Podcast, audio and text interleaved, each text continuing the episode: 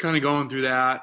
Um, still riding and lifting and same old and kind of reaching out to people like you to start a podcast series that has been really beneficial. You were one of the first people that I thought of because you're so and I'm I've, i like to put people on the spot with a question right off the bat because yeah. the whole point of this series is you know I listen to interviews sometimes it's more someone just talking about themselves and it's cool to hear someone's origin story and everything but there's so many cyclists that have so much knowledge that when we've been doing this for so long, we forgot all the yeah. stuff we've learned that you can talk to a cat four, a cat five, or even a cat three, and they're like, whoa, like it, you just helped me in this conversation speed up my learning process so much. And you are a super crafty guy. And you know, a couple races come to mind. You always though put yourself, you know when to fire off the bullets and you're patient at times and you seem to be in right positions at times. And you know one that definitely comes to mind to me was the tennessee state road race where i was doing too much work. Yeah. Did they have that for the road race? Yeah yeah they gave us mugs. No dude. So i got one for the crit and that's what yeah. i was back there for because i have one from the year before yeah and so you played that road race really well. Like you weren't seen until things hit the fan and you ended up winning. And fast forward the next day, I'm like, dude, this guy Raleigh's here. Absolutely made my day when after the race, and we can get into that, but you came up and like, yo, dude, that was a beautiful move. And like that really made me feel so good coming from you. Um how you know it just made the w that much more well, well, well what happened in that race to you too i was mad for you. Uh and you remember what happened in the road race. Because that was just i mean that's happened to me. Every florida race i go to really that happens to me. And i just oh it just makes me so it it's you know i don't mind if i get ganged up on if that allows that team to win it is just this. Uh, so I I'm in Memphis now. I used to live in Nashville. Yeah. There's this little Middle Tennessee bubble where one team does not really race to win; they race so other people don't win.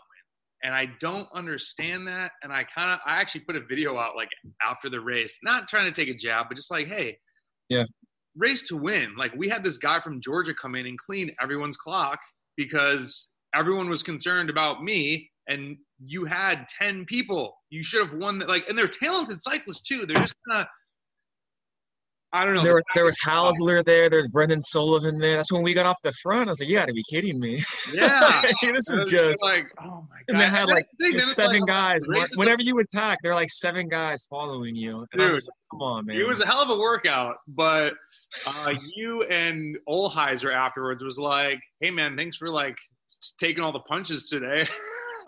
like, what are you gonna do? Um, so my question is, because I, I, want people to be able to like tune in real quick, and even if they yeah. left after five minutes, what do you think, since you being a, a smart mental cranial rider, what do you think are tactical errors, two or three, that a lot of people make, or maybe what's, and then maybe like what's the cherry, like what's your, was there a moment when you started learning that you had to think more as you kind of upgrade. Once you get to like Cat One, you know there's so many people yeah. within a the physical capabilities. You're so close, and it is this thing that's going to help more than just the legs. Yeah. Um. There's so much with tactics. I want to. I want to tell a quick story. Yeah. And then, if that's okay. For sure. Yeah. When I uh when I first started getting cycling, there was a guy called Jack Gonzalez he was uh, he was uh, 40 at this time, but jacked. I was huge, just ripped. I was 17 years old, little surfer guy, long hair, and um, he's from my city, and we'd just go we'd go at it with each other. But he was always so much stronger than me, and we we got into the Florida State Criterium Championship, Cat Five. 60 or 70 guys in the race. And uh, of course, we get into a break. Me, Jack, and another guy. Mm-hmm and there was a there's a little climb and a descent. So first tactical question: You were in a uh, you're in a crit with a climb and a descent. Where do you pull? I'm gonna pull on the. I guess I'm gonna. You didn't expect questions from me, did you? No, I like this. I'm thinking like you know you want to be pulling on the uphill because there's not really much draft, exactly. but if it's a crit, I'm almost thinking, are you go? It depends on like how long of a climb is it, you know? So I guess because then it depends. If you're with somebody else who's faster, I would sometimes almost say if they're gonna let you pull at your pace, don't let them pull up the climb because then you're gonna be at they're dictating the pace. But Yeah. yeah, I see what you're saying. So, but most likely you want to be pulling uphill because there's no draft for them anyways. They- Exactly. everybody's And so many guys don't get that. It, Mhm. it just blows my mind. Okay, so wind's Well, coming out. get pace lining. Some so many guys don't. Oh, don't get me started. Yeah, don't get me started. We're gonna. This is like a. This is like an A and A confession session. But okay, so first les- lesson: you climb up the climb. There's less drag. You make him climb, uh, pull on the descent. There's more drag. Mhm, Wind was coming out of the. Uh, it's tailwind going up the uh, cross tailwind. mhm. So on the descent, you take the left hand side. Bam. That's already a couple points for the sprint. The guy was so he got he got in a he has a cat five, I think in a 52, 40, 40, um, 40 kilometer time trial. Mhm. So the guy is, I mean, the guy's an animal. He, he still is. He's one of my good friends now. Um, gone to the break, made him do that, and then he thought he was the strongest guy. With two laps to go, he took over the front. Okay, and then at the sprint, going up the sprint, cross tailwind, uh, coming from the left hand side. Where do you take the sprint, the left or the right hand side, when you want to pass him? If you're gonna pass him, you want to be going on the right hand side. So you can. Well, it's a cross tailwind. so it's coming from behind you on the left. Yeah, So I guess you want to be on the left, so you're Yeah. and shooting off. Yeah, because you want that shoot. And Yeah. I got him by by an inch. And uh I was 17. That was my first my first Cat 5 race actually. And that kind of put the balls in motion. That's- But they get that that soon. there's so there it's these little things you think that that's not gonna matter. You know, oh yeah, you know, that's that's that's nice, but you know, Mhm. whoever's gonna win is gonna win. That's that's not true. When you're in like a two week race, when you're racing in Tour of Morocco, you know, Tour of Uruguay and China, when you're doing these these little things, like being, it makes so much of it. You know what I'm talking about. It's just you think, oh, that's nothing. Well, dude, I, I- you know I don't have as much experience. And that's one thing that's on my list of like talking about the international pro racing Yeah. he's done. When I tour of New Zealand um, was the first like week long race, and so many races here in the U.S. Even if it's like a four stage race, it might be like two crits. You know, and lo- loving road races and long races. That's what I would love to still have Yeah. get more experience with because those it's so easy to come out strong in stage one and stage two, but what happens on day six when you burned all those matches? And Exactly. it was really crazy to see the when I first my first race as a cat one was uh, Green Mountain up in Vermont, the stage race, and Ted King came down. And I wanted to get in that race because I knew he was going to be there. I wanted to be able to like see this dude race, and I was such an irritant to the USA cycling person because I won. Um, uh, there's a big crit outside of New York. Oh God, I totally blank on the name. But I won the cat two, so I'm like, oh my God, I have enough points. I need to upgrade so I can be in Yeah, this. yeah, yeah, yeah. But watching Ted King, you know, you're in Vermont, you're doing these climbs, there's rollers, there's everything. Seeing where he went all the time, it was like, oh, the wind's coming from the right, and you would look, and he's like tucked in on the left behind four guys, and It's just, it's really, and these guys just dude just and i'm like this is what i need to learn like he's not Yeah. even thinking he's just riding and Yeah. people you know i tell people all the time people are like oh i got boxed in i'm like dude you boxed yourself in you weren't thinking what's happening next you were just pedaling and Yeah. there's so like you're saying man there's so many people that i can look at their watts per kg and i'm like that's great that's half now you need to learn how to Yeah. race yeah. and even Justin Williams was on a podcast like six months ago, I think, with um, I, I can never remember his, Bahama Longbottom. That's his Instagram. uh, Bahati, Bahati. no, it's the No. the dude with the mustache. Uh, track rate. Anyways, he was like, Oh yeah, yeah, yeah, yeah, yeah, yeah, yeah. half of it. And it was really good to hear him, someone who has a much bigger platform, telling people like racing is not just who's the strongest. Like, so, anyways, well, that's let's. So, I think that's the thing of like you're saying.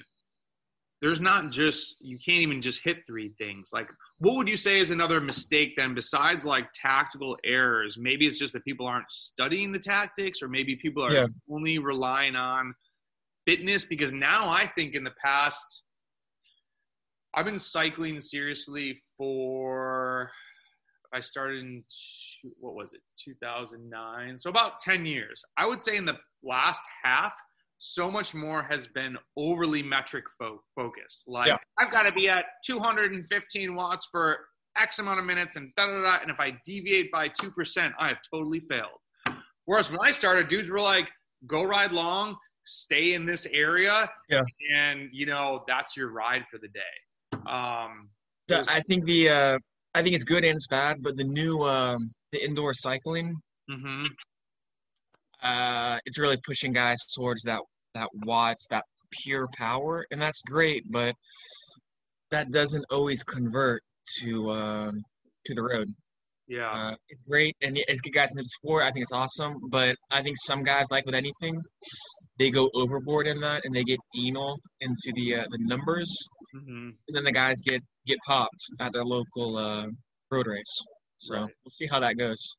I think also too a lot of that is people have to remember that you know a lot of that is a product. So people Yeah. can say, "Hey, you're gonna increase your FTP 25 points." You're like, "I'm winning," and then Yeah, yeah. never went over that FTP number, and you're like, "I'm off the back." Wait a minute, I thought I was stronger now. Yeah. And so it's yeah, it's bike racing is different, but um, you know, it was actually I think that guy that you were talking about. He, I was reading this article as I was just you know doing a little Raleigh Weaver googling before Oh, oh, he, he had said at the time I was stronger than that guy, but he had a coach. He was riding a lot smarter, and he saved. oh, yeah. There's a write up, yeah, in the in the newspaper about that. Yeah, got yeah, me to the finish line by an inch, and I was like, "Okay, Jack- hit on that. That's awesome." Jack was furious. Jack's one of my really good friends. He just texted me this morning, actually. Jack's one of my really good friends now. Uh, but after the race, he was furious. Um, I actually, actually, uh, when I won the uh, the Florida State uh, Road Race Championship, he's a bike shop in uh, the bike shop in Ormond Beach. It's called.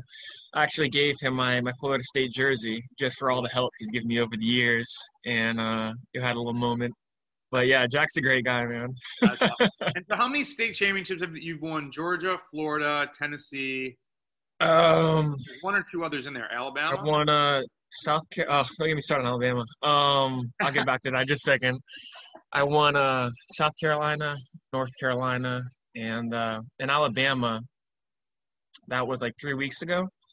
I hit it with, I think six laps to go, and I got caught 200 meters from the line.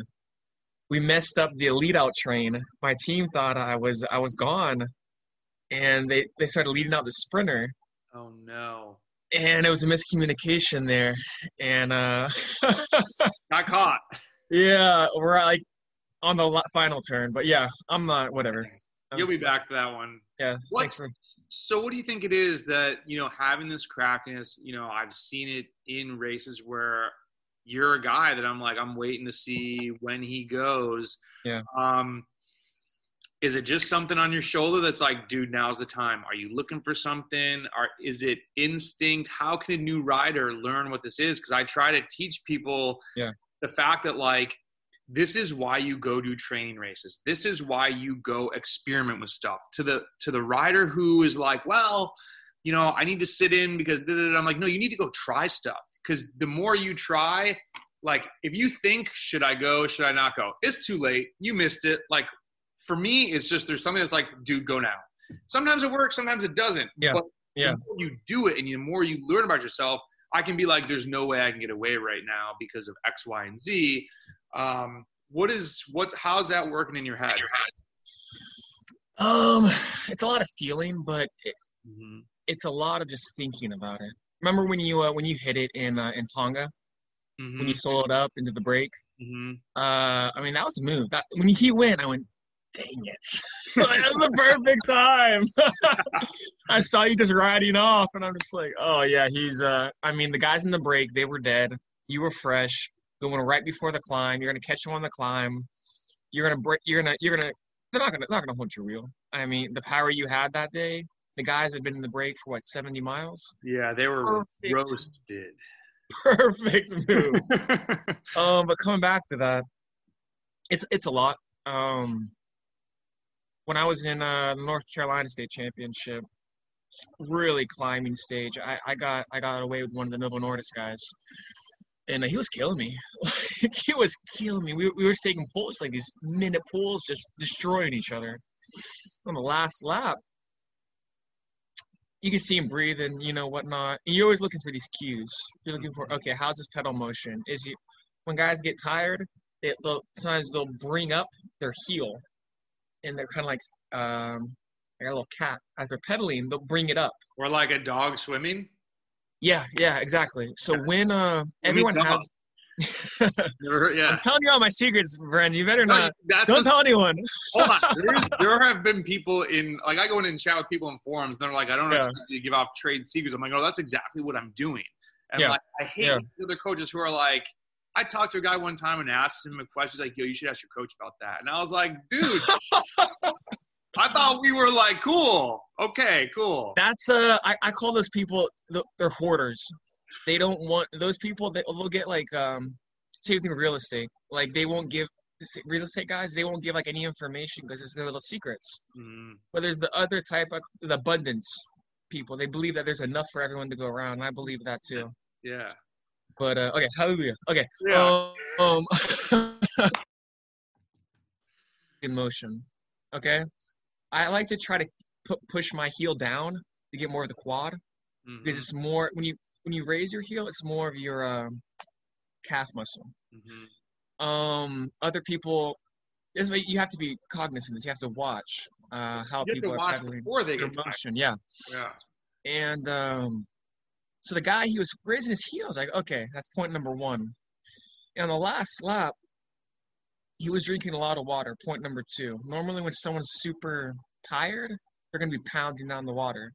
Uh, and point number three, he re- like really quickly, almost like panically, went for a gel to eat. Yeah, that's kind of why would he do it so quick? You know, normally you take a pull, you go to the back, you don't know. He was he was like searching for his just. I got I got to hit this guy. Yeah. Okay, He's just right. like flustered, waiting right when I when I got it, I hit him right away. Um, I was pulling. I looked back. I said, I got to go. Bam. Mhm. And uh, yeah, he just Mhm. I, I soloed in for that one. Um, really, really beautiful victory. And that's the thing. This you're like really hitting on this. It's you get to the race, you're taking inventory of people as Yeah. the race goes on. You're not all of a sudden like, I think I'm gonna attack. Like there's so much thought that goes into it. And while some of it is rapid fire, you can be in the break sometimes, and as fast as you're going, like things get into slow motion, and you're like, it Yeah. just. And the more you think through it, and that's why I think you know, yeah, it's really interesting to hear that. I like that, and that's, you know, I wanna. I think I've won more races than I should have because of this, and that's why it's like when I see a guy like you, who I'm like, God, dude, this dude's crafty. I really got to watch out for him. And I've been on the the punched end of it, and it's like, Yeah, oh, and then you won the crit the next the next day. Okay, come on. Which I won in the road race though. I won the road race. It state championship, and it was just like, but you know, one one thing too that I don't get why people do this, but okay, there's three guys in the race. Okay, let's say there's there's you and two other super strong guys. Mm-hmm. Whenever the super strong guy attacks, everyone says, "Oh, Brendan's attacking! Oh, we have to follow Brendan! Oh, you know." Why don't you? Okay, why don't you let that go and counterattack him? Why don't guys? I've seen you do this, so I know you agree with me. Why don't you not go with the strong guys? it's this counter. It's just like guys, like this is Brendan is a Masters national champion. Brendan can ride. Okay, the guy knows what he's doing. Why don't you follow him then counterattack him? You do. Why do you? Why do people go with the strongest? It just blows every single time. It blows my mind. I say it. I say it in a different way. When there's someone stronger, you want Yeah. to ride away from them. You want, Yeah, you yeah. want to be in the group that's not with him. So, like you're saying, yeah, if he attacks and a, a break is forming, sure, you can't let it necessarily always go. Yeah. But you need to be thinking, how can I get away from this guy? Not, I need to shadow him. If you shadow him, guess what happens? He's going to beat you. He's fat. You know he's Yeah. faster than you. Like, Yeah. and it's just got to re-engineer it and that's what it's uh, man there's there's a race where um oh man he raced for Silber pro cycling he got injured and he was making a comeback ryan roth and Yeah. he we're going into a local race and ryan roth comes down and we're like is that Ryan Roth? Ryan Roth? And I was like, oh, like we thought we had a game plan. We had there's guys from Canada coming down, so we knew who was there. Yeah. Like, All right, this Yeah. is Harvey it just like blew up any game plan whatsoever. And I'm like, this, hey, all we got to do is get away from that dude. And so. I was like, you know what? There's one major climb. He, we're not going to drop him on that. We need to try and get people away before the climb. There's this little thing. Like, how can we get away from this guy? Make it where then everybody looks to him to do all the work. And it actually ended up working. We won the race, but everyone's like, oh my God, so and so's here. The race is over. It's like, no, dude, start thinking. Like, be smarter. It's It's there's so much psychology psychology in this sport. It's ridiculous. Um, remember remember Tonga? The Tonga one the crit. Yeah, yeah, I remember that crit. That corner was killing me. I hate cornering. Oh. okay. Yeah, I remember you were off the front, uh, like in the first like three laps. Like there goes Brendan. like, like you know, first race. I'm like maybe well, I was talking to it was either Michael or Tanner, and Yeah. Michael Hernandez. One was like, I don't think people are gonna be fit, and the other was like, I think a lot of people are gonna be fit. So I was like, well, I'm just gonna test it and see what happens. Yeah. Yeah. Well, I was in the back when you hit it, and I was, uh, oh my Oh. lord! I, I saw your I saw your uniform go, and I'm like frantically trying to get to the front, and there's all these like cat two, cat threes ahead of me. It's, oh, it was, it was horrible. But this is a good, perfect example for the tactics. Okay, we had we had four guys in our break. Okay, we had Huntley, super strong sprinter uh, from Atlanta, uh, more of a crit rider, less of a road racer. I think you know Huntley um a strong cat 2 guy and uh what's his name uh your homeboy from Tanner. arkansas tanner yeah tanner is tanner was super strong I was. Tanner has that extra gear, that overdrive is like, yeah. So i'm sitting there. I've been working at my hotel man this whole year okay? Like i've been working so i'm trying to make as much as i can this year so i don't have to work next season okay? So at this race we we went we had we, we got around we were lapping the i think we lapped the yeah we lapped the main peloton. So you have time to think you know? You're going hard but you're thinking. Mhm. so okay we got the strong cat 2 guy. He's strong but i don't really know him okay? He's probably going to get dropped okay bam get out here i got i got a podium awesome what's going to happen who is the best sprinter huntley's the best sprinter huntley will beat me sprinting nine times out of ten who is the strongest overall rider tanner Mhm. how is this going to play out? Tanner's going to have to hit it. Tanner's strong, but he's. I remember last couple years he hasn't been a very good uh, cornerer. Okay, that's one of that's probably one of his only chinks in his armor. I, think it's better now, but this is what I have to work on: Mhm. uh, cornering. Okay, the last turn, sharp cur- turn followed by uh, climb. So I was thinking I might do better in the sprint again with a little a little climb. Mhm. But I think like this Tanner's going to hit it. He's going to have to hit it before the race. Who's the strongest sprinter? Huntley. He's he's going to have to respond. Otherwise, he's going to lose and Tanner's going to win. That's exactly what happened. Okay. Two laps to go. Tanner hit. I'm, I'm just waiting for it. So this is my game plan. If I lose, I lose. This, Right. But every person has a card. You have you have a coach. You realize that. You Mhm. see some of these guys. This guy's a sprinter. This guy has those fast twitch muscles. We have to work him into sprinting situations. Okay, and I have my card that I have to play. Mhm. Um, Tanner hit it with two laps, and I look over at Huntley. I'm not pulling. I'm not. Okay, that, that's all Huntley. If Huntley wants to win, if Huntley wants to win the race, he has to respond Yeah. because I'm not pulling him back. Huntley's going to jump me Yeah. and win.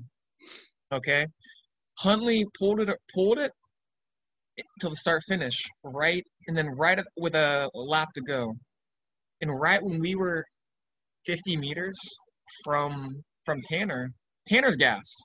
He's been going, killing it for that whole lap. Huntley's gassed. Come on. yeah. I mean, it's just it's it's Like, too easy. out. And I hit it on on the climb. I uh I passed Huntley. I got into uh Tanner's uh slipstream. Bam, hit him. I mean, it's just it's too easy. Yeah. And I sold him for the for the for the victory. That's a perfect example of the tactics. You have a plan, and sometimes it goes that way. And what Tyson say? Everyone has a plan until they're punched in the mouth, right? Uh, and sometimes it does not go that way, like in uh, in Mobile in the Alabama State Championship. Like that was my plan, but my plan wasn't uh, get pulled back. yeah.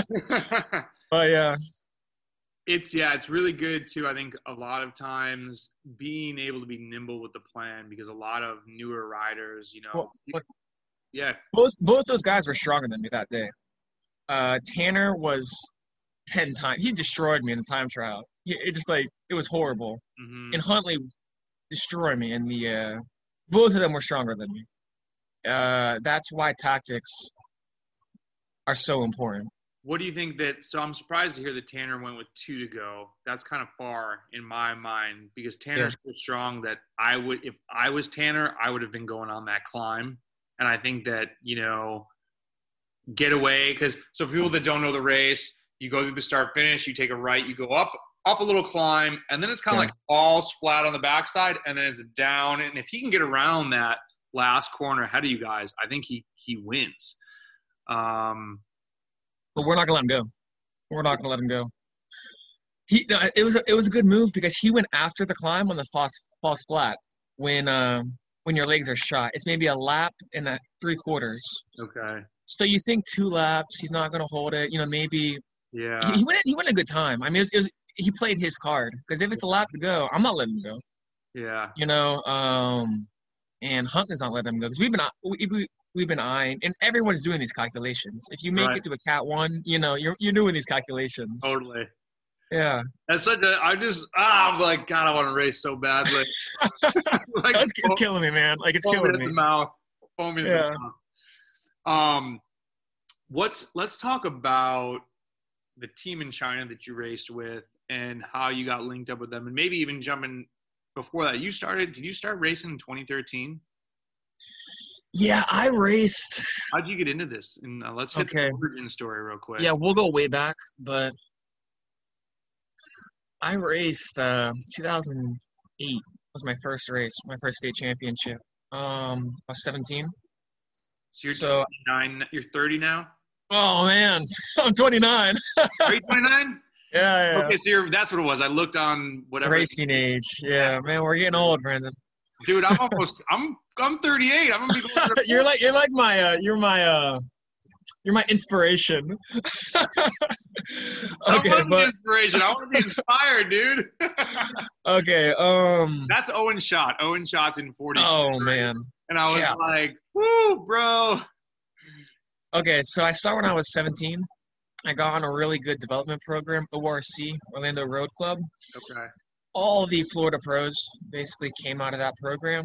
Um, I, I had no business being there. Like they were so much, they were so much better at everything than I was.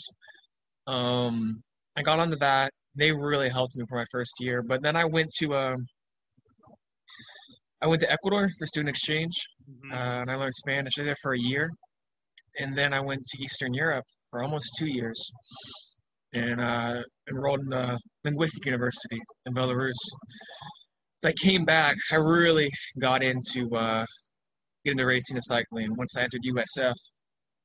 Um, one thing I want to talk about is if you want to be successful in this sport, you need a coach.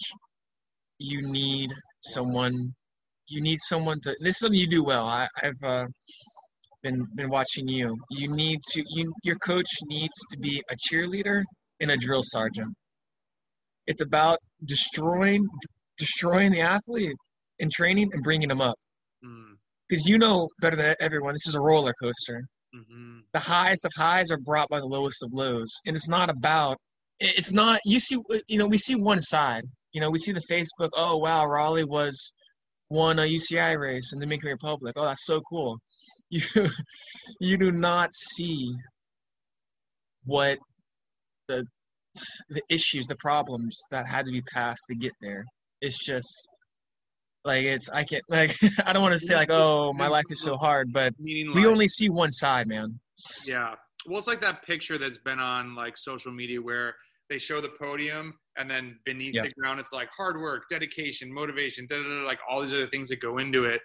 Um, yeah, I think a lot of it is I've had athletes that I've coached for like six months and they're like, dude, I want to be winning races like you do and I want to be doing these crazy mega weekends. And I'm like, dude, I've ridden 120,000 miles. You've Yeah. ridden for Yeah. six months. Like it, Yeah. just, that's not endurance sports. I, I think it's something with uh, social media, with like instant gratification, the culture we live in. Uh, Hundred percent. cycling, whether we like it or not, cycling is blue collar. Mm-hmm. It's blue. It's white collar, like the uh, the lawyers, the the the very high class that get into it. But the real, the guys that are winning races are blue collar.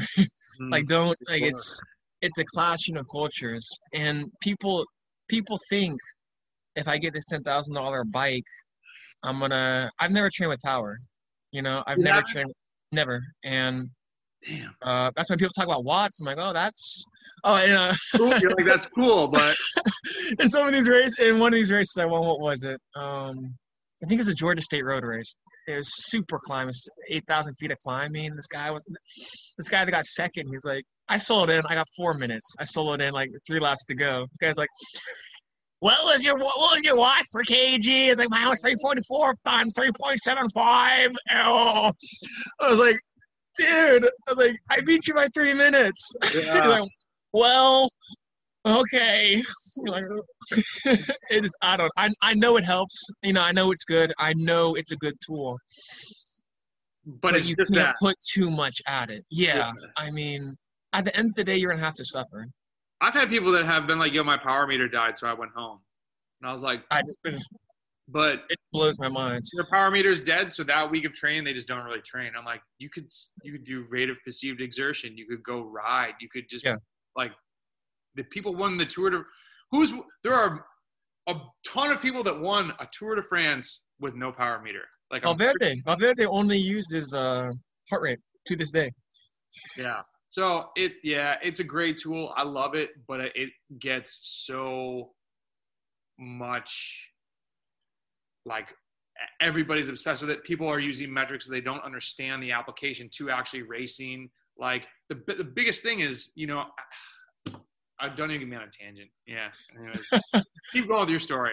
I, I can't remember what your question was. What, what was your question? I'm I'm, So, I'm big uh, on We're yeah. doing origin story where where Okay, yeah, you started in 2008 and then yeah. I'm mostly curious of when did you, how did you link up with this team out of China, and when did all that happen, and what have you kind of learned from this next stage of? Yeah.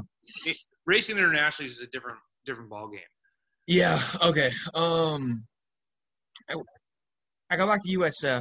Uh, I've been writing uh, for my years at the in Eastern Europe, the Linguistic University. I've been training in negative thirty, you know, over there in, in Belarus. Uh, so I, I had the power, you know. Not outside. yeah. Outside. Yeah, yeah, yeah. Negative negative 30 30. Celsius, negative 30 Celsius, yeah. So I come back and uh, I was hooked up with USF Cycling. Um, I had a fire, man. I really wanted to get it. Um, put up with Brian from Ciclo Sudori. The guy is just, again, the guy, like, he had no business coaching us. The guy is just 180 IQ level. The guy is a genius Mhm. we got hooked up with him and um, we'd have team training every tuesday and wednesday motor pacing behind the car we'd have team camp week-long camps uh, the guy just brought my level up so high. I got into these. Oh, I felt so these four or five races just just smoked these guys. Yeah, I got up to a cat four, smoked these guys, got up to a cat three, smoked these guys, got up to a cat one, two. And then when you're in cat two, you know, you like that's a different level. Cat three to cat two, like Mhm, the boys can ride, mhm. especially in Florida. We had a lot of uh back in the day. Florida's solid state. I'm And e- even before, man, like we had we'd have pros coming up from Latin America, coming from Miami, and these guys are just stallions. And like I'm still like dude. I did tour of South Florida this year, and I was like, people are Yeah. ripping in February. Like that was Yeah. fun. so I got hooked up with him, and then I did well, and uh, What was the duration from going from Cat Five to Cat One? I did it in one season. Did you in A one? Cat- I went to Cat Two in one season, and I think I think I got one in one season. I'm pretty sure it was either the very beginning, the end of the very beginning of the season. I think I caught up in De Leon Springs. I think it was the first race of the season. I think it was four or five months. I can't remember, but it was pretty quick. yeah, super. Um, yeah. Then I left USF, And and I need just make a point on that. Actually, if you look up you in, I thought I raced a pretty decent amount. You were racing like forty to fifty races a year, which is, you know, that was that was uh, from Pioneer Mortgage. yeah. Uh, Scott. Without Scott, you know, you know, you know Scott. I don't know, Scott. Okay, without Scott's support, like I had no money. But without Scott's support, there's no way I could have. Uh, Shout out to that. Scott. Yeah, Scott Cookno. Um, but for some, I don't know somehow, but all throughout my career, I've had these people. I'm not sure if it's God, I'm not sure it's destiny, but they've been placed in my life Mhm. that have helped me so much. Just making these these connections. Without, without Scott, there's no I working as a lifeguard. I'm like I was a cat one too, working as a lifeguard, working eight hours, going out and training, and going out on the weekends and just trying to, you know, get these cat up points. But without Scott's support, there's no way I could have done this. Without every person in my life support. But okay, I got up to a cat. I was a cat one at this point, and uh, I started to venture out of Florida. You know, I was like, I need a coach. I need a coach out here that can support me. And I'm doing the uh, Crossroads race. I think you raced that. It was uh, it was it was a week long back in the day. So Really? we had yeah we had Georgia Grand Prix. That was a week long. was it Crossroads? Yeah, yeah, it's Crossroads Cycling Classic. It was North and South Carolina. Uh, really good races with good money. So we had Georgia Grand Prix, that was a week. And then you could go directly to Crossroads, which is a week long. So you could have a two week long of racing. So I'm up there doing this race. No idea what I'm doing. I'm just attacking, you know, it's like I was trying to get something done. And there was Hincapie there. Uh, back when they, they were super strong that year. They had Miguel Byron, they had um and So what my year, wife. What year are we talking around? uh what was this? 14, 15? Okay. So my wife, we speak Russian with my wife, and And that's from when you went to Belarus, or do you have Russian? yeah, yeah, yeah, I learned Russian there, um, which is a whole other story. But uh, and there was the uh, the Novo Nordisk team, and they all had Russian coaches. They had uh, Alexei Schmidt. He rode for uh, Katusha back in the day. Oh wow. He had all these guys. I'm like, okay, whoa. My wife started to talk to them. They're like, hey, my my my husband, yeah, back in the day, wants to um, needs a coach. And Yosha got his contact with Gleb Groisman. Gleb had no business coaching me. The guy, the guy was um, was the Russian national team coach. Wow. Okay, the guy was the just the amount of knowledge that Gleb has is just. We sat down and he watched me race. I guess he saw something, but he started coaching me, and that's really what brought me to the next level. I had a little. I'm a good local rider. You know, I can get podiums in a in a local one two to. Okay, you got to bring up the bar and it was systematic it was professional it was this is your life training. One thing like you can play basketball, you know, you can play football, but cycling is a lifestyle. You know, you, it doesn't end. you know, it'd be great, man. After like training, you go and get like a, you know, uh, a Twinkie bar, you know, and just like start go, chowing down food, but it doesn't work that way. It's a lifestyle. And with Gleb, I understood that, and I worked my ass off, you know, ass backside off to um to get to where I got. Uh, Get on that lifestyle a little bit more. Like, Yeah. You know, going back to the Instagram, instant gratification. I want to ride eight hours a week and be a superstar. It's not. It's not that. It's continual, day in, day out, making the right choices. What do you see as the cycling lifestyle? um, Or on that point, like what is detrimental that a ton of athletes are doing that you see that it's just like, man, that's not the way to do it. Or just explain to people a little bit more what how you see the lifestyle. When you say, hey, this is a lifestyle, like what do you mean? for some reason, people like are against getting uh, miles. I don't know if that's like a, it's, a, it's like a, Because it takes like time. a new age thing or something. I, I saw I What's saw a short, shortcut? You know what I mean? It's like, how do I not do that? It's, it's like uh, what do you say? It's like seven hours to to pro cycling a week. Um, it just what do you- what do you got? Like 14,000, 12,000 This, this year, year? Yeah. To hit 15 today, actually. That's that's incredible. It's crazy. I do it. It's because of COVID. I mean, if I had been waiting, I would. I Thank would. you, coach. Well, because there's no races. Like I, I had Yeah. like a block where it was just like 500, 500, 400, 500. Like That's awesome, man. I want to get a. Uh, by the way, I want I want to get a um a uh, a trip across Colorado with you if you want to meet up, but week long trip, in. dude. Hold on a second. Hold on. You. So we're gonna get derailed here, but on this, I was actually thinking about you when you did your crazy long cross country. Was Did, it? did I call you? Did I invite you? I think No, you didn't. you were one of the guys. I did okay, I not- wanted to I invite. did not get that. I did not get that invite. But how did you bring clothes and stuff, or do you just wash a kid every night in the sink? I wanted to invite you if it makes any difference. Like you were one of the guys on my list. It's like I want to invite Brendan. I would Um, do it. Here's the thing, though. I'm not Yeah. like into camping and karting shit and like. I didn't camp. I didn't camp. Okay. I'm not a camp. I'm like I'm not. I camp, but I don't cycle in camp because they're all dirty and whatnot. No, no, no. How do we? But okay, I'll, I'll tell you this quick, man. Two kids. Like, what's the deal here? No, I need. I'm. I'm, I'm like hardcore, but I, I'm like clean hardcore. I don't do the dirty hardcore. But Yeah. um. I can be on board with that. okay, so you know we have a we have a little uh, bed and breakfast hotel here Yeah. in Helen, Georgia. Um.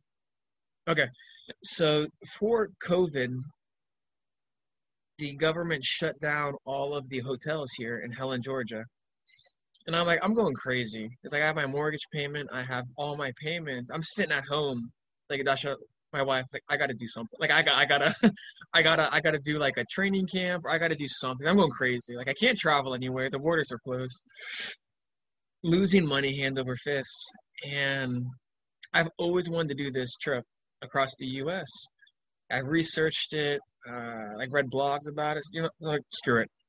Uh, it was, it was Monday, and I knew like if I plan, I'm gonna talk myself out of it. You know, I'm like, oh, you know, it's gonna. What if I get a flat? you know, what if it breaks? And I said, yeah, screw it. I just bought the ticket. I bought it for a Wednesday. And so like I was like, dang it, I like I wanted to do my buddy was thinking about doing it with me from Miami. So I'm like, hey, you ready to do this? So like, well, when are we going? It's like, well, we're going Wednesday. Wednesday. And he's like, no, no, no. I called Owen, and Owen's like, yeah, that'd be awesome. When are we going? He's like, I'm like, Wednesday. And it's like, okay, screw it. Like, I'm just gonna do it on my own. Um, so I bought a ticket to San Diego. And like I'm, I'm in the, I'm in the, the plane in the airport. I'm like trying to read about blogs, like the best route to take. Okay, so yeah, screw it. I'm just gonna work it out. I'm gonna find a city, 100 miles to the east. I'm gonna go to that city. Um, so I, ra- I arrived to San Diego. I, I put together my bike in the airport, and I just rolled out from the baggage claim on my bike. And uh, I brought two kits, a pair of clothes, and like ten tubes. And I just I rolled out of the airport, and I went towards the city. I had my iPhone, whatnot. Got in hundred miles, and uh, the next day I got in 150, and I just picked a city east. I just went to that city, and it was amazing. Like I did the whole thing in 17 days, so I averaged 140 miles with uh God, dude. with zero rest days. so like I, I was I was like I'm gonna get the weekend. I'm I'm gonna take a break, and then I got to the West Texas. I was like, well, I don't wanna. I don't want to waste a, a rest day here. You know, it's like all it was all like oil rigs. Like there was nothing out there. So I'm just keep going. I got to uh like the Arkansas and Alabama. Like, I'm just gonna keep going, man.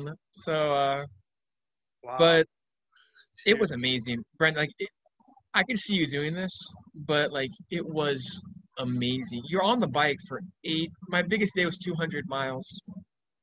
You're on the bike for eight, seven, eight, nine, ten hours, and there's no one. It's just you, and it's just like, it's like a meditation session for 10 hours. It was just, it was amazing. Uh, crossing New Mexico, you're at eight, seven, eight thousand feet elevation, and you look out, and there's just a range with um, with mountains. There's ranches out there. I went 80 miles without seeing a soul. hmm It's just, it's awesome. It's crazy. New Mexico is beautiful. I've only Oh, man. driven through, and really, uh, I was talking to Brandon a lot last week, and they go out there, and uh, yeah, it was incredible. I couldn't. I for some reason I don't think New Mexico high elevation. Like when you're driving to Colorado, that's when you start to like having to start chugging water. Or, like, you can feel the sickness. I I didn't feel so hot when we were heading out to Masters Nationals last year because it just Yeah. it crept up on me and i know that elevation really screws with me if i it's weird if i fly somewhere i'm okay when i've driven into it it like for some reason it really messes with my with my body but um dude that's incredible i'm just like sitting here thinking about that and i remember you know i watched through instagram whatever and a guy had commented as you were going through texas like hey just make sure you keep your lights charged and da da da da and so did you have panniers or how did you did you have a how do you carry this the clothes on your back? I just brought a, I just brought a backpack, man. Um, back the whole time. I thought about it. Like I could get panniers and all that, and that's nice, but that's extra drag Was too. the backpack annoying? Yeah. Yeah, I mean, after a couple days, like the rubbing, uh, it like made a sore there on my uh my back. Yeah. A little But backpack yeah, just- stamp stamp. suck it up. Yeah. But I got a backpack, and because of COVID, the hotels were like thirty bucks a night. So like 30, 40 bucks a night. It's like it was nothing. Crazy. Like 17 days, I just knocked it out, and uh, it was amazing. Like it was. It's like just go knock out this cross country trip real quick. And like I look at like Google Maps sometime, I don't believe I did it. It just, it just blows my mind when you It's look at. But now like now I'm going like psycho. Like I joined a little uh, cy- uh bicycle touring group. Like on a Facebook just the other day, and like they're cycling across Europe. Uh, one In, dude. Let's ride a guy's riding from Spain to uh La- in, Africa. in. I'm in. That I'm in. I could see us, man, just pedaling across Europe, just two Dude, crazy Let's do it. Let's do it. I will. One, one thing that like it's super good for uh, for training. One thing I'm trying to do is a a trip across Cuba. Okay. one of my good friends, Jose Mojica, he was the uh, Cuban national champion. I want to see. I haven't talked to Jose about this, but I want to see if he can do a a guided tour and get him some money. You know, because this stuff is rough in Cuba right now. Down Cuba and back. Dude, just amazing.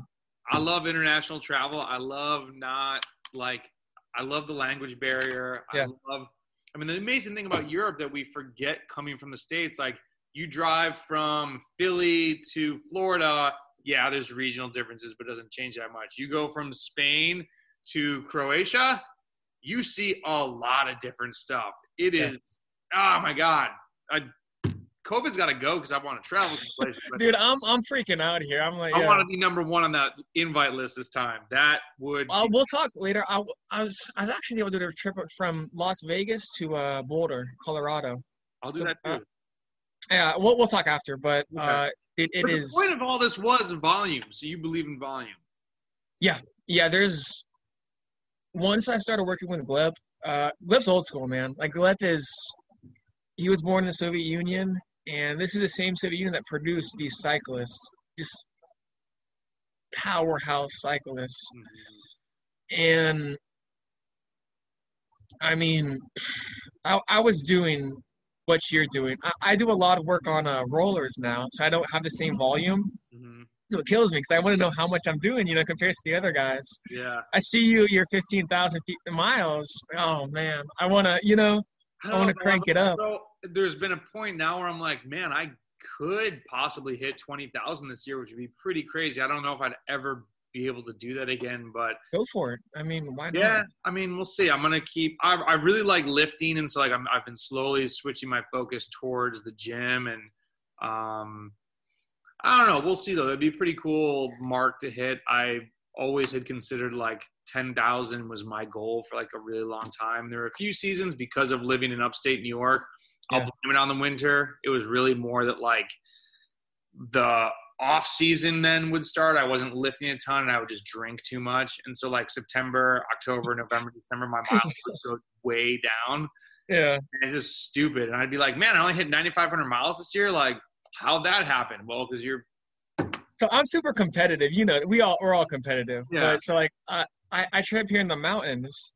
So like 60 miles for me will have 10,000 feet of climbing. I'm in So Memphis, how- dude. Like how much uh, elevation gain have they got? Like I'm, I'm like looking on Strava. zero. I'm so, I'm such a dork. Yeah, in that Bro, regard. Johnny Mitchell, he he's you know on Eastern Tennessee, so East Tennessee obviously has way more hills. Yeah. He'll do like he's like, man, I hit a million feet of elevation today, and I'm like, I'm at like 470, bro. Yeah.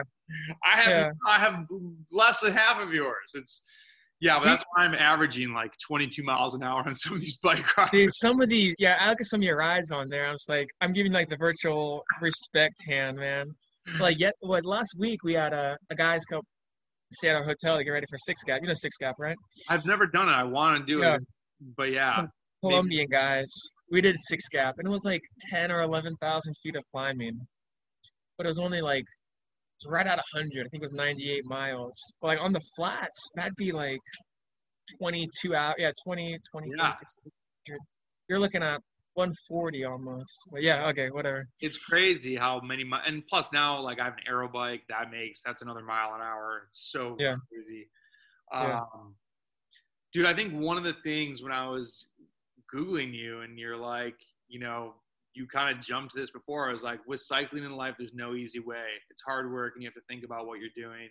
Uh, there's been several times where I'm like, screw it, I don't want to do this. I'm tired. I can just get a nine to five job, get a Yeah. paycheck and done. But life's not meant to be easy and I love just like your the way you're looking not at cycling but just at life like oh this is hard yeah I'm gonna go do it oh ride across America that sounds pretty insane yeah I'm gonna go do it like you just giving stuff a shot and I man it's a really great thing to read to remind ourselves of like we're here once go Yeah.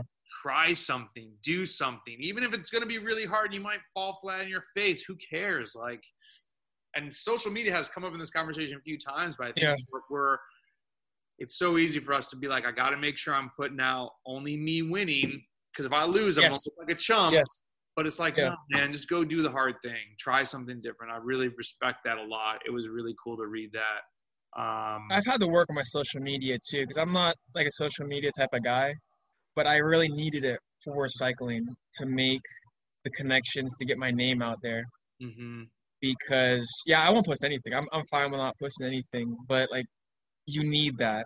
You're so good. We talked about this in Tennessee, but the Gary Vee mentality for the social media, you just Yeah. you're so good at that. Love that. Like, I see you and I'm like, okay.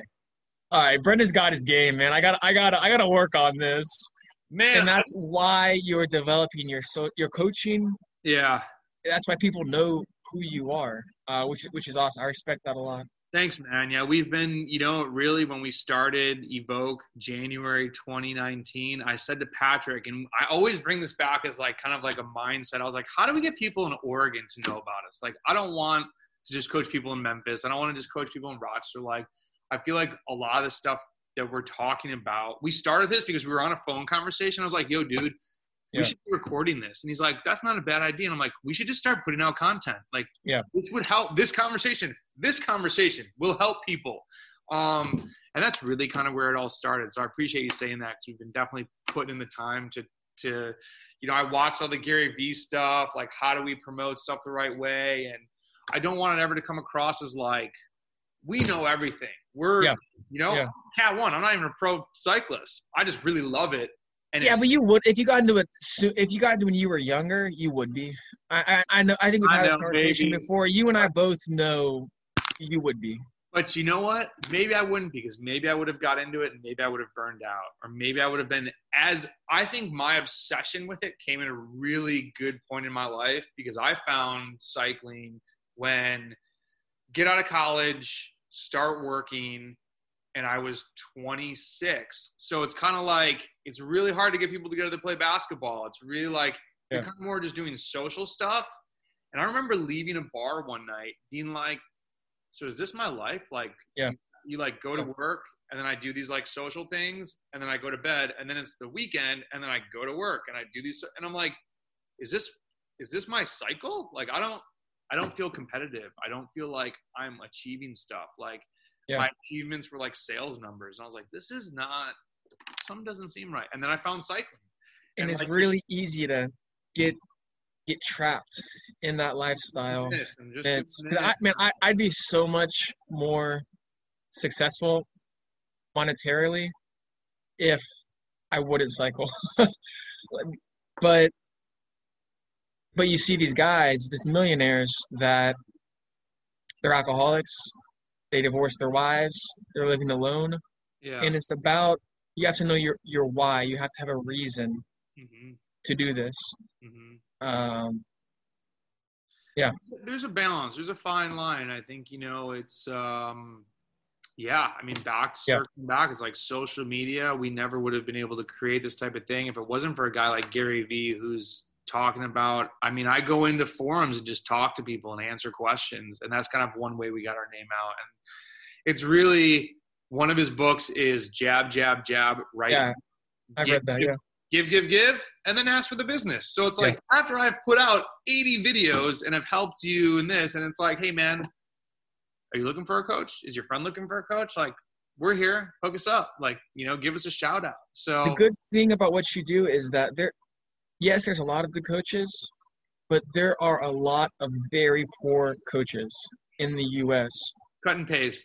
And some of these guys, they're just read. They're a page ahead of. Uh, they're reading. They just regurgitate the information, uh, and for some reason, a lot of them focus on the numbers, the numbers, the numbers, the numbers, because they don't know how to focus on the technique, the technique, the technique. They don't know how to focus on the the uh, strategy, the tactics.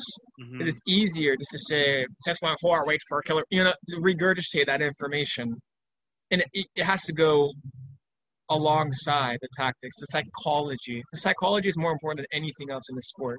Mm-hmm. As you know, psychology of racing, psychology of training, psychology of it is it's horrible. It's so, so hard. It's really hard. Now, I guess to play devil's advocate to that, I think while the watts are important, I think yeah and it's hard to teach sometimes the sixth sense of yeah. that person on your shoulder in the race but i think it can be taught in the training in how people approach intervals when you see yes. someone that's like i couldn't do it and i quit at number five i'm like but you just did the one before within five watts you that's yeah. that's a win that's a completion it's back to this over obsession I mean, I've had athletes that were like, "I'm a failure," and I'm like, "You missed it by literally two watts. That's like a you a fart on the bike would have been two more watts. like, what? Yeah. What? And then the comment that I get from a lot of people are: number one, you make me rest more than I want to, but number two, when I go hard, you make me go really freaking hard because people don't rest enough. People do not rest enough. enough. They don't go hard enough. It's like the yeah. Tim Cusick says that the hard days aren't hard enough and the easy days are too hard. Who who said that? Tim Cusick. He does Yeah. like a lot of WKO stuff, and so I, Yeah. I really like a lot of his stuff. Um, and he and and so I'll have athletes that I'll give them really hard workouts, and they'll fail them. And we have gotten away from if you have you heard of training and racing with a power meter, the Yeah, book. yeah, yeah. It's it's a good book. It's a It's good book. So I'm like, maybe he doesn't like power meter. Okay, but in the back, the appendix, there are workouts that are grizzly bears. Like, dude, you read Yeah. them, and you're like, I don't even think this is humanly possible. Yeah. So go back maybe five or six years ago, Patrick Wally and I we were talking about these. I'm like, dude, have you ever tried these? Like, I I know I can't do these. Like, I'm looking at a, the first third. Yeah. So he went out as a guinea pig and started to try to do some of these kitchen sink workouts. The first one he got, he's like, dude, I got 20% through. A couple weeks later, he got 30% through. We're talking like a year down the road. He's like, I just did that workout. And that's when we started to realize, Yeah. You know, the cumulative effect of training, but also that it is okay if you suck at VO2 max and you fail it for Yes. Yes. And, and there's a ton of coaches and there's a lot of people that I respect. They're like, well, if you're failing, dial back the intensity. Or I'm like, no, dude, just you realize you suck at this right now. You need to work at it. Guess what? You're not going to get a medal after this workout. You this is you are bad at this, and we Yeah. hate hearing Yeah. that. And it's like, Yeah. So I have a hard. There's just athletes where it's like I had a person quit that was just like, you're setting me up for failure. I'm like, okay. Said differently, I'm showing you things that you're really bad at. So when this happens in a race, we're going to work on it. And every week, they'd get a little bit farther, but they weren't completing the workout. But they made Yeah. progress. But they wanted perfection, and that's one thing that I just stole from Tom Brady, who in a podcast I love Tom said- Brady. He said, "Can we start looking at progress versus perfection?" And uh, that's one thing that I'm gonna try and preach more to uh, some of my athletes that need to hear that. Like, it's okay if you fail at this. I mean, there are workouts that I do that I'm like, this is gonna suck, and I might only get halfway through. But if I did five percent more than last week, that's a W. Like that's that's Yeah. my W. The next Yeah. guy might be able to do it two times as much as me, but that's okay. I'm not him, and I can't compare myself to him. So. And that comes back to the uh, cheerleader and Marine drill sergeant. mhm. How many guys wash out of basic? A lot, a lot of guys. And what you're not doing a paper as a paper cutter, you know, a little. Uh, uh, you're not. You don't have one training program and you're Yeah, sending it out. and to paste. 50 guys. Yeah, yeah, yeah, yeah. I know these. I know these guys. Okay, I, I talk to these guys. Like, I just copy and pasted my I, on the copy and pasted my training for all these athletes. Like, you're basically stealing these guys' money because they can do the same thing online. It just I've and that's yeah. I mean, people will be like, "Dude, you don't have to go down this road with them," because that's my one. My biggest thing is, I went out. There are coaches that have been like, "Dude, you need to be selling templates," and I'm like, "But that's not really what an athlete needs." I'm like, "But that's how you can scale." And I'm like, "But that's not what I'm here for." Uh, so, yeah, it's a tough. I think there's a place for showing athletes the, the newest cyclists saying, "Hey, man, you don't need to pay me, but go online and just Google like Yeah. calendar. You can find Yeah. something. When you can't make gains after that, that's when you should talk to me. But I'm not going to take your seventy-five dollars when that's something that's free online, and it just doesn't. I want the athlete that's like that just wants more than a template. That, like you're saying, they want to talk to human beings. They want to have the reassurance when I look at their training each week and say, "Hey, man, like there are people that are paying a lot of money. I look through their training. They like hit me up and like, yo, will you connect? Look through, see what I've done. I'm like, where does you, where does your coach comment on your stuff? And they're like, I don't get comments. I'm like, how do you know if you're doing well or not? Like, Yeah. so, anyways, tell one me. One thing I wanted to say. Just one thing before I want to say, uh, uh, like 15 minutes ago. yeah, but the mind always goes first. The psychological side of training, the psychological side of racing, the mind always goes first. There's always that moment you say, I can't do this. Mhm. These guys, and one thing that happens is you, you when you're training, you try to dehumanize the people. They say, these guys are animals. These guys don't breathe. These guys, they're not, look at him, he's not even hurting. But if you could see behind their glasses, they're squinting, they they're pushing their body to the absolutely hardest point. I remember when I went to Belgium the first year, the race, I was psychologically destroyed. I went to this Kermesse, there's 160 guys, and 150 of them are stronger than me. I, I had I come back, my wife's there. We're in this little we're in this little cow pasture place by Oudenaarde, And I was like, these guys, like I go to every single race. I finished every race, but I would just get destroyed. One race I had a 180 heart rate average. okay. like I don't I don't have any more gears to yeah. the first I got annihilated. I went back the next year with that whole offseason, I destroyed myself. Okay. And I, I came close. I, I got top tens. I came close to winning. I sold it off a couple times. And I look at the guys that, that beat me, and they're all riding world tour now. Uh, but it's all it's all, the mind always goes first. Yeah. Wow. Sorry for cutting you off. Yeah, I just wanted no, no. that that's a good. Tell me more though about. We kind of got off the sidetrack of going international. Like, so then you, how did you link up with this team in China, and what has that experience been like? Okay. Um, I was with an American squad was getting a, a group together to go race uh, in Poyang Lake in China. This I think it's 2015 maybe. Um, again, I had no business being on that squad. Did Kevin Gherkins go on this? I think there are two squads. I think uh, what's the guys? What are those guys? Uh, team, but another team went also, Okay. uh, and I was on like the non-good American squad. B team. Nope. No. yeah. So, and I didn't make the cut.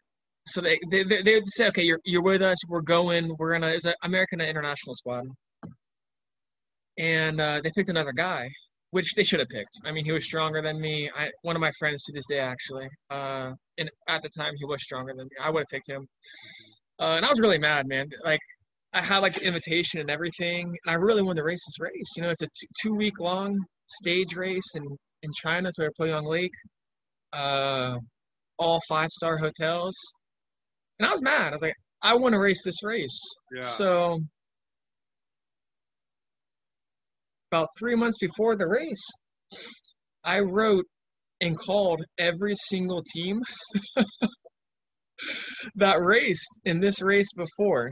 I said, listen, I'm I'm in Belgium currently.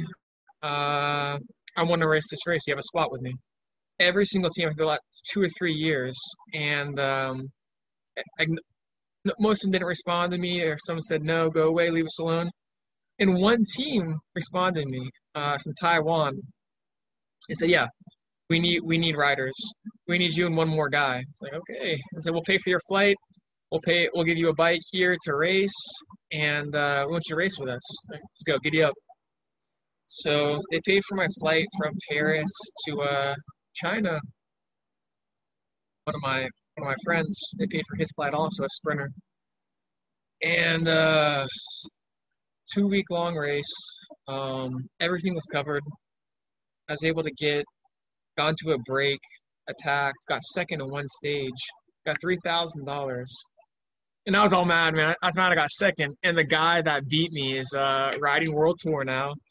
Um, No, who so, is it? Uh, what's his name? He he rode for Katusha. Okay. I can look it up if you want me to. Um, okay. but he's riding for the AG2R, British guy. What's his name, dude? Is he, he's a twin, but really nice guy. Yeah, his brother also rode uh, the Conti. I don't think he made a world tour. His brother didn't, but yeah, and he beat me by like a bicycle length. So, but uh, and I, because of that, uh, I made more contacts with guys. My first co- tour contract, I'm in a. He's got hustle. You know, I'm in the tour of uh, Hungary, and I made there's 200k stage. Okay, it was 100 degrees in this race. And, you know, I'm scrum attacking. You know, I can't compete with these guys on the you know the sprint. They're gonna beat me. I'm attacking. Yeah. So I attack. I got a six man group. And uh, we gain a minute, two minutes, three minutes, four minutes on the Peloton. Peloton's done. On another good tactic on the really hot days, you're gonna suffer wherever you are. Mhm. So you might as well suffer in the break while the guys in the pelotons are sweating at 100 degrees. You know, this from Florida. You know, this is this is ABC tactics. So I I'm don't in the know if I agree with that though, because I've screwed myself doing that. I've been in the break and just that riding at like threshold as opposed to getting some like breeze of being in a group. I'm 50 50 on that. And that might have worked for you, but that has backfired for me. How many times? Okay, I got a devil's advocate. Okay, how many times have you been in the peloton and you're suffering when there's a break up the road? Well, not many because I'm like usually. you- I'm usually like attacking like crazy. Well, you're Brendan Housler, so. well, I, I have been though. You think the guys sometimes it's heroic, yeah. sometimes it's moronic. It's like one or the other. yeah. But it's I've been in. I mean, been- that was the thing. I was like, dude, Yeah. be patient. I watched that break go, and I was like, this is driving me crazy. And then Yeah. it was, you know, bridge to them. They were roasted and just rode away with Michael Hernandez. So it was my patience won. That's how I won the Masters. Uh, Yeah.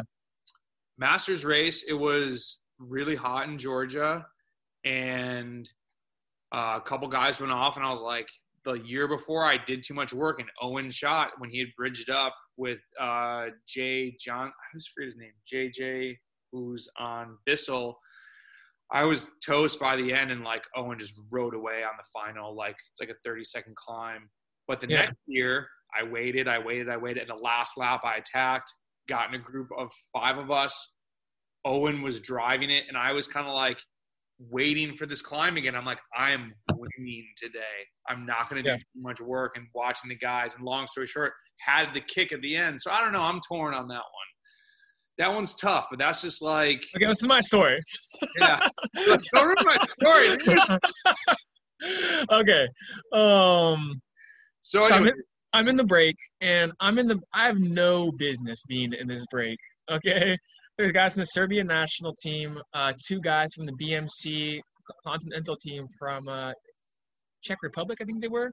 okay. These guys rode Pro Conti. I'm in this break. I'm looking at these guys. You know, as you, you think, and like I knew I'm the guy that's gonna get dropped. Okay, but I felt good. Okay, we got four minutes. Like if I can hold this, this is one of my first UCI races. This this will be amazing. I feel good. Um, got to four minutes. Everyone's helping each other. You know, hey, good job. Hey, you know, it's not to that cutthroat uh, time. But my team car is uh, is behind us, and I didn't get any water. so it's 100 degrees, and I, I finished my bottles, and I, I'm I'm I start to hurt, you know. And the team car comes up, and I'm just chugging water. I'm ch- I, I'm chugging it down, and as you know, your body can't digest that much water when what is what happens? It goes right to your extremities. Okay, so I chug like four bottles within like 40 30 minutes. Okay, and it goes right to my my feet. So my feet start to bulge. Okay, and I un I I got I uh, unstrap them, and they keep bulging. I've never. We've been in the we were in the break for four hours. Okay, we're coming up on the closing circuit. It's a little uh, town, uh, little cobble cobblestone. It's beautiful, Hungary, and I am just I am dying. yeah, my legs are dead, and my feet they're like they're not fitting in my shoes. Had that, had that ever happened to you before? No. Like, I would have been freaked out. Like, what's going on right now? Yeah, and I'm freaking out, okay? And we're 10K. We have four minutes. And I'm dying. Like we're coming to the cutthroat time where you like you have zero friends. You know, everyone's like your best friend from grow. You know how it is. Like Yeah. everyone's your best friend since growing up. Yeah, you, man, you're so strong. Great pool, man. Great pool. And they're all talking like in Hungarian. I don't understand anything they're saying. And the cutthroat moment happens, and I just, I am dead. I had four minutes. I'm like, okay, Riley, I'm gonna make it to the end. I'm just, and they passed me. The peloton. I tried to stay the peloton. They passed me. I got dead last place, and I'm I'm crushed. I am like psychologically, I'm destroyed because I think you know Raleigh. Like, you see the guy, you see Homeboy that won the GC because of our break, and you got last place. Mhm. Psychologically, it's just another another example. Well, I'll, I'll another. I'll come back to Hungary, but I'm on a continental team um, based in Europe, and first race of the year, the Vuelta Uruguay. dude, I, 10 day UCI stage race in South America. Like, I'm killing myself, man. I train. I went to Gleb's house in Washington to train. Like, I am motivated, okay? And if Gleb's like a super intense guy, okay? Like, he'll be six hour training rides in the pouring down rain in Washington. Okay, so I'm like in like zero like sympathy. I'm like, Gleb, I'm kind of tired. Like, Yeah. like it does not matter. You train.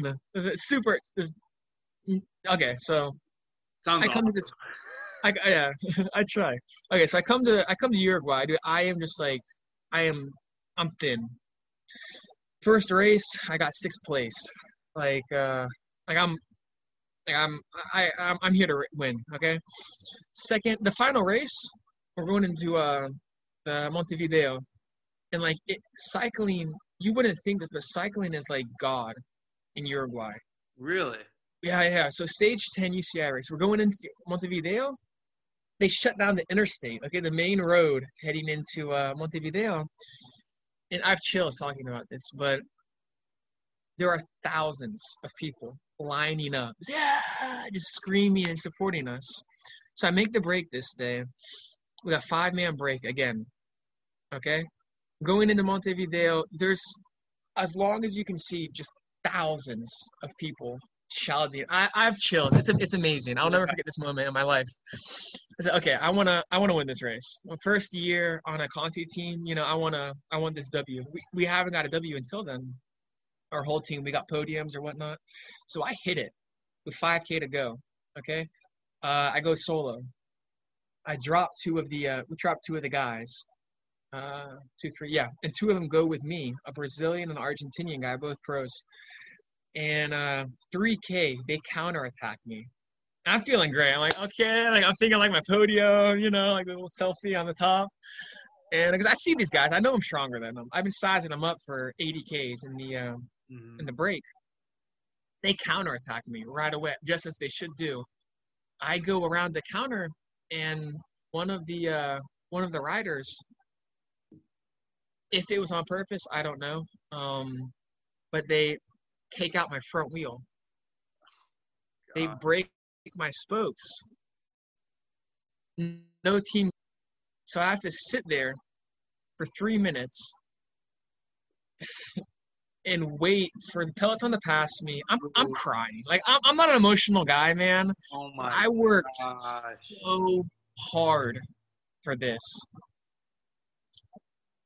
And yeah, I was just and I got I think I got second or the last place.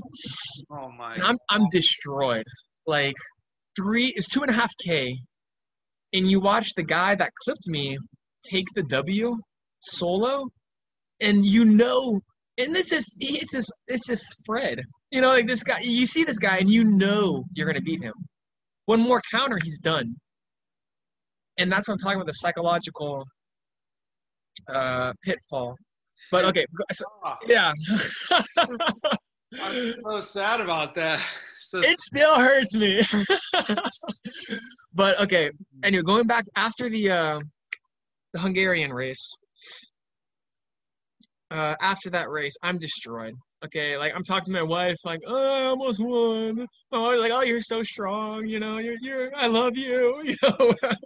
She's out there helping the team, and uh, I met a uh, uh, Argentinian uh, DS guy. He had an issue, and I speak Spanish. He's like, "Oh, this one, we started to talk and whatnot, and um, because of that contact, they saw my race, my uh, my break. He's like, "Man, you looked really strong." I explained to what happened.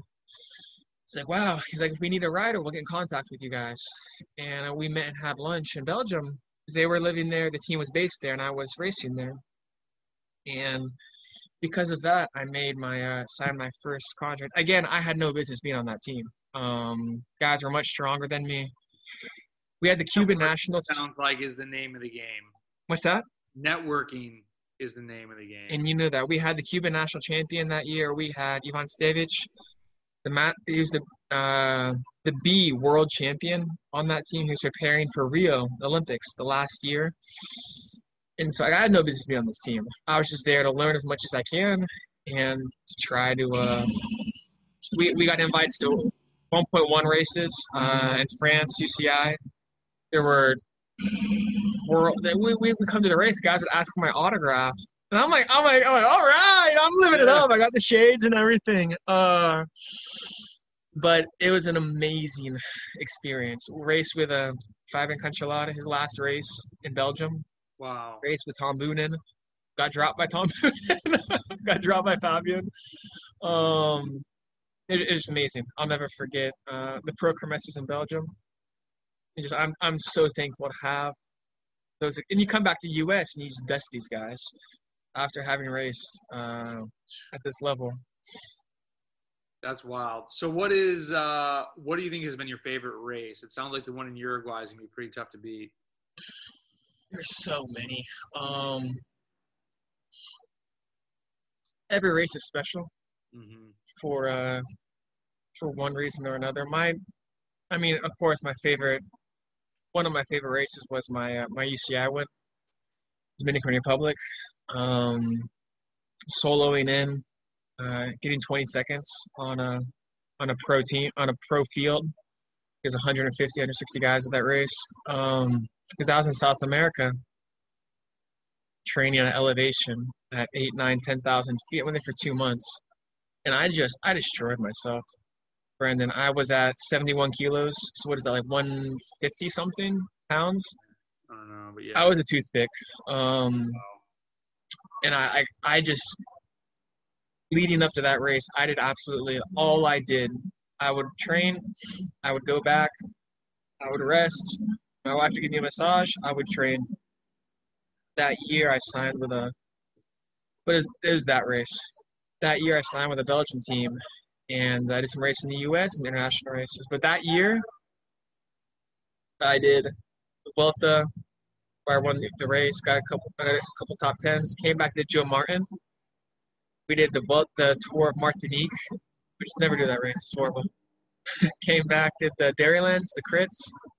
Then what did we do? Then after that, we did uh, Young Lake for a second time. Uh, then I did uh, Vuelta Nicaragua. Then uh, then I the, the Florida State road race. I just I just dusted them. Like wow. I had so many race miles in your legs. Even though I got sick in the middle of the season, um, but I just we were flying, just flying. When you said you got really skinny, do you think that you lose power when you're losing that much weight, or was people say that, and it depends how you do it. Okay. I was I did it. I if you lose a couple kgs, you know, in a month or in a couple weeks, yeah, you're gonna lose power. But if you take it down little by little by little, uh, you're gonna keep your power. It, it depends how you do it. People, uh, there's been studies that show how if you have more fat muscles, the recovery time is lower. Um, but I kept my power. I kept my T team. Like I know, I know my my 40k times, my time trialing times from them from then, and uh, yeah, I I kept my power, hundred percent it's interesting because I've gone like my weight fluctuates like probably more than most being so big. Like a pound to me is much less like overall percentage than someone who's smaller. Yeah. I've tried to get super skinnier and I've like it would seem okay, but then sometimes I feel like I'm missing the overdrive. And it's weird trying to find that balance. I know is something that people talk about a lot in cycling. And I don't know. I just think sometimes, especially because of American style racing, where there aren't most of the time, there's not a lot of 20, 30 minute climbs. I'm like, exactly. Exactly. you're going to be a couple pounds heavier, but you feel better and you're riding strong. Do that. Don't. What are you at now? What what what weight? So I'm usually around like 182 to if I'm super carved up, I'll be like 186. What's your how, how tall are you? Six five. Exactly. So I've gotten down to 177 and I'll look leaner and I don't feel like underweight. I look more like shredded, but it's hard to go really deep. And I can't, I, I still, I mean, 10 years of doing this, I just don't perform as well. Um, so I don't know. It's weird. And I think then too, it'll be interesting to see where science takes us and shows about like different body types. And yeah, um, I talked to Johnny Mitchell. I don't know if you know Johnny. Yeah, yeah, I know Johnny and he's just shredded. And he's like, dude, the funny is, he's like, I don't do anything but bike. And I'm like, are you serious? He's like, yeah, I don't do core or anything. And dude's Have you, just seen bi- have you seen Johnny's biceps? anything on that Johnny's a muscle. I'm like, he's like, if you, if you, I was watching this show where this guy was talking about how he was actually starving because he was only eating bison and it was so lean. I'm like, that's Johnny Mitchell. Like, if you, if we had to eat people and you ate Johnny, you wouldn't survive because there's no fat. I'm Uh, overweight right now too. I mean, I just I'm overweight right now. Well, I'm Uh, of this is gonna be my first totally sober off season and like going to the gym and making every workout really count. And uh, I'm not gonna gain weight this year. I usually. Congratulations, man. Thanks, man. I'm, I'm actually I'm doing this like a. Th- I decided I'm gonna do a thousand day challenge and just it kind of started after my bachelor party. I went to uh, New Orleans and was just like I came back and I was like, dude, I Dude, New Orleans is gnarly. I was there two weeks ago. Gnarly, man. I was It's like- drunk. I was in the streets, and I was like, people are out of control. Like, It's like Sodom and Gomorrah, man. Straight up. dude, people were out. Like, it. There were times. I mean, it was pretty late. It was like one, two. We were going to get some pizza, and I was like, yo, dude. Like, now I see when you read about stories like things like shit broke out. Like things can get crazy there. So we, we, we after the Alabama uh, state crit championship, I told my mom, was like, let's go drive there, New Orleans. Like, oh, Yeah. and I, I found like a hotel right in the French Quarter. Ooh. Like, I like I got out of the car, my baby, my my Belarusian wife. I'm like, yeah, we're not gonna we're not gonna be doing this. yeah, it's an interesting place. I would um I'm excited to visit sometime without it being a bachelor party. We had a we had a great time. It was That's great, awesome. great. Three three of my friends went down, but yeah, it was a good way to be like, oh, I'm gonna just clean it up and then decide. I'm like, man, maybe I should just go for a while. So we'll see what happens. it's gonna be a good thousand days, that's for sure. But yeah, dude, this was awesome, man. I appreciate you sharing your perspective on riding. It was I just looked down like, oh wow, we've been talking for 90 minutes. Um, Dang. okay. so we'll have to talk and we're gonna have to get a long bike trip together and we're gonna get somebody to come and film this thing and Oh man, you're so good at this. Yeah. the truth. What uh, it's gonna what- be money. We're gonna we're gonna make a sick video of this. So I look When you thinking about doing it? Because I was actually gonna try to do it. Um, actually today. It's Saturday. Yeah, I was thinking about going actually Saturday. You're like No, no, no, like two weeks ago. no, like two weeks ago, I was starting to plan it. Um, from And Las? Vegas, from Las, from Las Vegas to uh to Boulder. I need more than like two days time. No, no, no, no, no, no. My, I was like a couple weeks back. I was planning it, but I called it off. Um, I wanted. There's a northern part through uh, Salt Lake City.